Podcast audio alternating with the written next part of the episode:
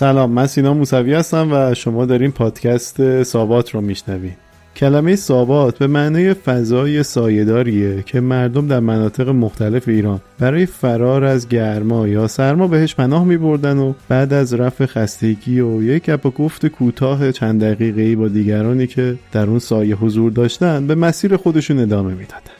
در پادکست سابات قصد دارم هر بار یه مقاله مهم و جذاب از نظر خودم که در رسانه های معروف و معتبر دنیا منتشر میشه رو برای شما در زمانی کمتر از 15 دقیقه تعریف کنم برای اینکه feed اصلی خود پادکست تیمچه شلوغ نشه چند هفته این پادکست اینجا میمونه و می‌تونیم بشنوینش اما همزمان در feed خود پادکست سابات هم منتشرش می‌کنم و اگه اپی که داریم پادکست گوش میدین سابات رو search بکنین حتما پیداش می‌کنین.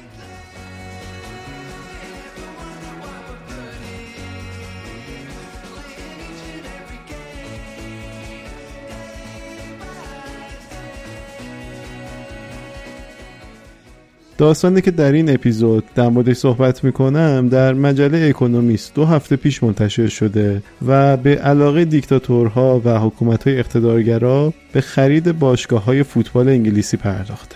متن مقاله رو نفیسه محروقی عزیز ترجمه کرده که ممنونم از زحمتش و دیگه بیشتر از این هم نمی‌خوام توضیح بدم. همراه من باشیم بریم سراغ اصل قضیه.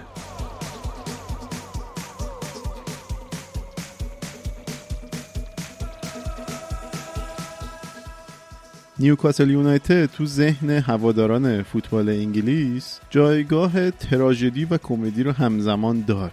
ظاهرا این باشگاه تحت هر شرایطی می‌تونه اوضاع رو به هم بریزه و خبرساز بشه. نیوکاسل تیمی که در شمال انگلستان قرار گرفته طرفداران زیاد و پرشوری داره که نزدیک به یک قرنه که برنده لیگ برتر نشده. آخرین باری که این تیم داشت موفق می شد که برنده لیگ برتر بشه 1996 بود. اما در آخر با 12 امتیاز فاصله موفق نشدن و شکست خوردن. مدیر این تیم کوین کیگان بعد از این مصاحبه جنجالی که در اون الکس فرگوسن سرمربی افسانه‌ای منچستر یونایتد رو مسخره کرد یه بحران عمومی ایجاد کرد برای باشگاه. خیلی از فوتبال دوستان انگلیسی رو ناراحت کرد با این مصاحبه. اما با همه این سابقه ناخوشایند و نداشتن قهرمانی این داستان ها در هفت اکتبر کنسسیومی که حمایت صندوق سرمایه گذاری عربستان سعودی که ریاست اون رو محمد بن سلمان ولیعهد عربستان بر عهده داره اعلام کرد که این باشگاه رو به قیمت 305 میلیون پوند یا 415 میلیون دلار خریداری کرد. خبری که نشون می‌داد هوادارا می‌تونن خوشحال باشن وعده شکوه و شهرت و بالا رفتن این تیم با استفاده از ذخایر خیلی بزرگ پول این صندوق سرمایه گذاری عربستانی می‌داد. نیوکاسل به این ترتیب به عنوان جدیدترین تیم لیگ برتر به دسته تیمهایی مثل چلسی و منچستر سیتی پیوست. تیم هایی که صاحبان اونها هم مثل نیوکاسل با یه حکومت دیکتاتوری یا اقتدارگرا مرتبط بودن. حالا صرف نظر از تیمایی مثل آرسنال که معلوم شد یه قرارداد اسپانسری پرمنفعتی با یه سری گروه های تبهکاری در آفریقا بسته بود و خیلی رسوایی بزرگی بود براشون. اما سوال اینه که چرا رژیم های اقتدارگرا یا دیکتاتوری علاقه دارند به باشگاه های فوتبال انگلیسی و دوست دارن اونا رو بخرن؟ یکی از دلایلی که در جواب این سوال میشه داد اینه که این حکومت ها یه برنامه دارن برای نشون دادن قدرت نرم. بذاریم بیشتر توضیحش بدم. خانم کاترین بولتون در کتاب خودش به عنوان مردم پوتین ادعا می‌کنه که رئیس جمهور روسیه به رومن آوروویچ مرد میلیاردر ثروتمند که الانم به شدت اسمش منفی شد و خبرهای منفی خیلی در مورد زیاده دستور داده تا تیم چلسی رو بخره. چلسی تا قبل از اینکه در واقع میلیارد روس بخرتش یه تیم متوسط نسبتا موفق در غرب لندن بود و زیاد افتخارات خاصی نداشت. خانم بولتون در ادامه گفته که کرملین به این نتیجه رسیده که تنها راه پذیرش در بین جامعه بریتانیا از طریق بزرگترین عشق مردم این کشور یعنی فوتبال. خانم بولتون نوشته که این مالکیت از همان ابتدا با هدف ایجاد سرپناهی برای نفوذ روسیه در بریتانیا انجام شده بود. از طرفی داشتن یه تیم معتبر یه باشگاه معتبر به این رژیم ها و حکومت های دیکتاتوری تو فیفا که نهاد نظارتی حاکم بر بازی های جهانه قدرت چونه زنی بیشتری میده. این موضوع زمانی فاش شد این همین قدرتی که دارم میگم که روسیه با موفقیت جام جهانی 2018 رو به خونه خودش برد و برگزار کرد. در مورد قطر همین اتفاق افتاد. تو سال 2011 باشگاه پاریس سن پر طرفدارترین تیم فرانسه رو قطر خرید و این کشور سال آینده میزبان مسابقات جام جهانیه یعنی در 2022 اما در همین زمان عده خیلی زیادی معتقدن که یه کشور کوچیک یه جزیره کوچیک که سابقه حقوق بشری خیلی مشکوکی هم داره و مخالفاشو حذف می‌کنه تو جاهای مختلف و حکومت دیکتاتوری رسما حساب میشه نباید زینف باشه نباید برگزار بکنه این رویدادهای جهانی سازمان عفو بین الملل از قرارداد نیوکاسل به عنوان دقیقا بذارید متنی که گفتن رو بخونم. تلاشی آشکار از سوی مقامات سعودی برای پاک کردن فجایع حقوق بشری وحشتناک خود با زرق و برق فوتبال لیگ برتر یاد کرده. این سازمان غیر دولتی به اقدامات کشور عربستان در زندانی کردن و آزار اذیت منتقداش سرکوب زنان و قتل وحشیانه روزنامه نگاران همون آقای جمال خاشقچی که در سال 2018 اتفاق افتاد اشاره کرده. دیگه حتما داستان جمال خاشقچی رو شنیدین. خیلی در رسانه ها این سالها در صحبت شده. جمال خاشقچی در ابتدا خیلی نزدیک بود به محمد بن سلمان و حامیش بود یه جورایی. اما خب این وسط ها یه ذره اختلافات بینش ایجاد شد و خاشقچی شروع کرد به علیه محمد بن سلمان و این تغییراتی که در عربستان داشت می‌داد صحبت کردن. و همین صحبت کردنه کلی داستان به وجود آورد. در نهایت وقتی خاشقچی رفت به سفارت عربستان در ترکیه یه تیمی که سر آدم قاتل بودن رسما این تیمه به ترکیه رفتند. وقتی که خاشقچی وارد سفارت شد بیهوشش کردن کشتنش قطع قطعش کردن و بعدا منکر شدن و حالا با یه داستانی لو رفت این داستان که این چه اتفاقی افتاده و خب یک رسوایی خیلی بزرگ بود. حالا این حکومت با این داستان در واقع مشکوک اومده رفته تیم لیگ برتری رو خریده. فارغ از بحث حقوق بشر و این داستان هایی که الان گفتم باید بپذیریم که فوتبال یه تجارته یه نمونه تجارت موفق هم هست که جای پیشرفت و درآمد خیلی بالایی داره. انگلیس میزبان پربیننده ترین و ثروتمندترین لیگ فوتبال داخلی جهانه. چرا؟ مثلا آخرین قرارداد لیگ برتر با رسانه ها که بزرگترین منبع درآمد باشگاه فوتبال حساب میشه سه ممیز دو میلیارد پوند بوده که یه چیزی حدود چهار ممیز چهار میلیارد دلاره تو فصل.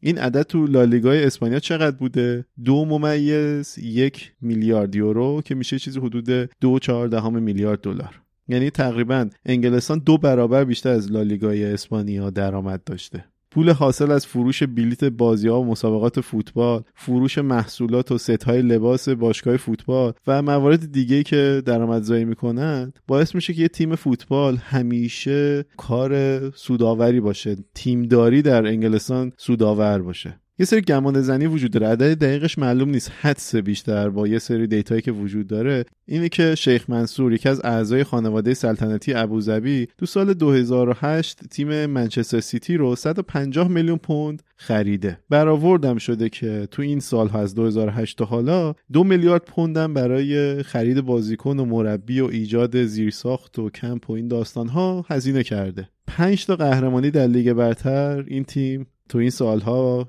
گرفته و به دست آورده. تو سال 2019 یه سهم کوچیکی از این باشگاه رو شیخ منصور به یه صندوق سرمایه گذاری خصوصی فروخت. اسمش رو من search کردم زیاد چیز خاصی پیدا نکردم که این صندوق سرمایه گذاری خصوصی کی بوده. معمولا خیلی سعی می‌کنن ناشناس باقی بمونن. زیاد مشخص نیست کی بوده. اما یه گزارشی وجود داره از این صندوق سرمایه گذاری که ارزش کل باشگاه منچستر سیتی رو دو سال 2019 3 ممیز 7 میلیارد پوند اعلام کرده توجه دارین دیگه. اینکه دو میلیارد پوند برای زیرساخت هزینه کرده. خود باشگاه هم 150 میلیون دلار خرید 150 میلیون پوند خریده. سرجم یعنی دو میلیارد و 150 خرج کرده. تو سال 2019 این سرمایهش تقریبا دو برابر شده تقریبا. 3 و 7 دهم میلیارد پوند شده. که الان که 2021 حتی این ارزش بیشتر هم شده چون باشگاه موفقیت های بیشتری هم داشته.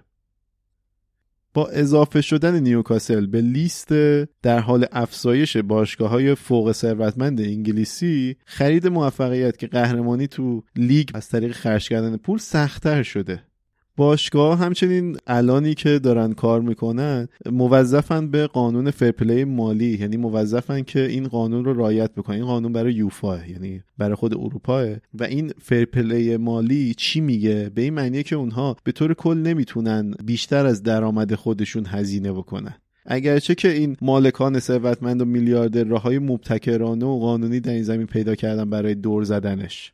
بذار اینا یه مثال بزنم چون این خیلی سرصدا کرده بود. باشگاه منچستر سیتی تو دو سه سال گذشته کلی داستان داشته محرومیت مختلف داشته رسوایی خیلی بزرگی داشته. سر چی؟ سر اینکه بذارین توضیح بدم منچستر سیتی چه جوری قوانین رو دور زده و چطور تونست جلوی یوفا وایسه و پشت سر بذاره. به طور عرف مثال این عددی که دارم می‌زنم. روی لباس یه تیم وقتی اسپانسر میاد هزینه می‌کنه روی لباسش لوگوی در واقع اون اسپانسر میاد. مثال برای منچستر سیتی سالی 100 میلیون پونده. حالا هواپیمای اتحاد که برای خانواده ابوظبی خانواده سلطنتی ابوظبیه که همین خانواده شیخ منصورن میاد اسپانسر میشه به جای 100 میلیون پوند 200 میلیون پوند میده. این شکلی باعث میشه که درآمد باشگاه بیشتر بشه. و بتونه بیشتر هم خرج بکنه. یه fair play مالیش سقفش بالاتر میره. از طرفی تو امارات ما بحث مالیات نداریم. مالیات یعنی داریم ما یه زمانی اصلا نبود الان هم هست خیلی عدد کمیه و راه برای پیچوندنش و دور زدنش خیلی راحته توی امارات. خانواده سلطنتی صاحبان باشگاه منچستر سیتی می به یک بازیکنی که ارزشش 10 میلیون پونده پیشنهاد می‌دادن که مثلا 15 میلیون یا 20 میلیون بت میدیم و باشگاه دیگه همون 10 میلیون رو می‌تونستن پیشنهاد بدن به خاطر که سقف قرارداد داشتن و سقف fair play مالی رو بعد رعایت می‌کردن. اما باش این باشگاه منچستر سیتی اون 10 میلیون اضافه رو از طریق بانک ها و شرکت هایی که در امارات داشت پرداخت می‌کرد. به خاطر همین رسما هیچ تیمی نمی‌تونست با باشگاه منچستر سیتی برای جذب بازیکن رقابت بکنه و کلی بازیکنای گرون قیمت میخریدن که دستمزدشون خیلی عجیب غریب تا یه حدی حتی پایین بود. اما اصل قرارداد رسما در دبی و امارات و ابوظبی انجام می‌شد و پرداخته از اون طریق بود و به نفع بازیکنان بود چون مالیاتی پرداخت نمی‌کردن دیگه. اگه توی انگلستان مالیات می‌خواستن پرداخت بکنن 40 درصد درآمدشون رو دست کم باید مالیات می‌دادن. تازه الان قوانینش افزایش پیدا کرده تا 60 درصد هم بعضی جاها بعضی مواقع می‌رسه. خب به نفعشون دیگه مالیاتی پرداخت نمی‌کنن و 10 میلیون پوند پولم توی جیبشون میموند.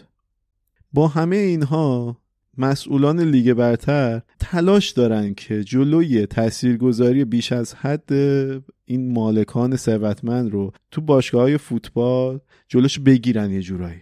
همین موضوع باعث شد که درخواست قبلی سعودی ها برای خرید نیوکاسل تو سال 2020 یعنی یک سال پیش رد بشه. چی بود داستان؟ اون موقع خود این صندوق سرمایه گذاری عربستان مستقیما رفت پیشنهاد داد نیوکاسل رو بخره. اما لیگ برتر گفت که چون شما مثلا یه حکومت وابسته به حکومت هستین من اینو نمی‌تونم اپرووش نمی‌کنم تاییدش نمی‌کنم و هیچی دیگه نشد. حالا این دفعه لیگ برتر مسئولاش اومدن یه سری تعهدات که از نظر حقوقی الزام آور از این کنسرسیوم عربستانی گرفتن. مبنی بر اینکه حکومت عربستان در اداره باشگاه دخالتی نداشته باشه. حالا چیکار کرده عربستان؟ این دفعه اومده به که مستقیما از صندوق پیشنهاد بده یه کنسرسیوم از چند تا شریک مختلف ایجاد کرده که یه سهمی در واقع عربستان داره بقیه آدم های دیگه که سرمایه گذاری می‌کنن. اما بخوایم صادقانه بگیم همش همون پول عربستان دیگه. و نکته جالبش اینه که مدیریت این کنسسیوم رو یک فرد ایرانی بر عهده داره و الان یه صندلی در هیئت مدیره نیوکاسل هم داره و قرار این تیم رو مدیریت بکنه. این موضوع خیلی جذاب و جالبیه که مدیران مالیمون کجاها می‌تونن چه کارهایی انجام بدن اما اینجا تو کشور خودمون ازش استفاده نمی‌کنن. اما سوال آخر می‌خوام ازتون بپرسم که نظر شما چیه؟ به نظر شما نباید ورزش و سیاست با هم ترکیب بشن؟ یا اصلا ترکیب بشن خوبه ترکیب نشن خوبه؟ نظرتون رو اونجایی که پادکست رو میشنویم برای من بنویسین. خیلی دوست دارم در صحبت بکنیم. نظرتون رو بدونم. مرسی که همراه من بودین. شبکه های اجتماعی پادکست رو دنبال بکنین. سایتمون هم که آدرسش تو توضیحات هست. تا یه بچه پادکست دیگه. فعلا خداحافظ.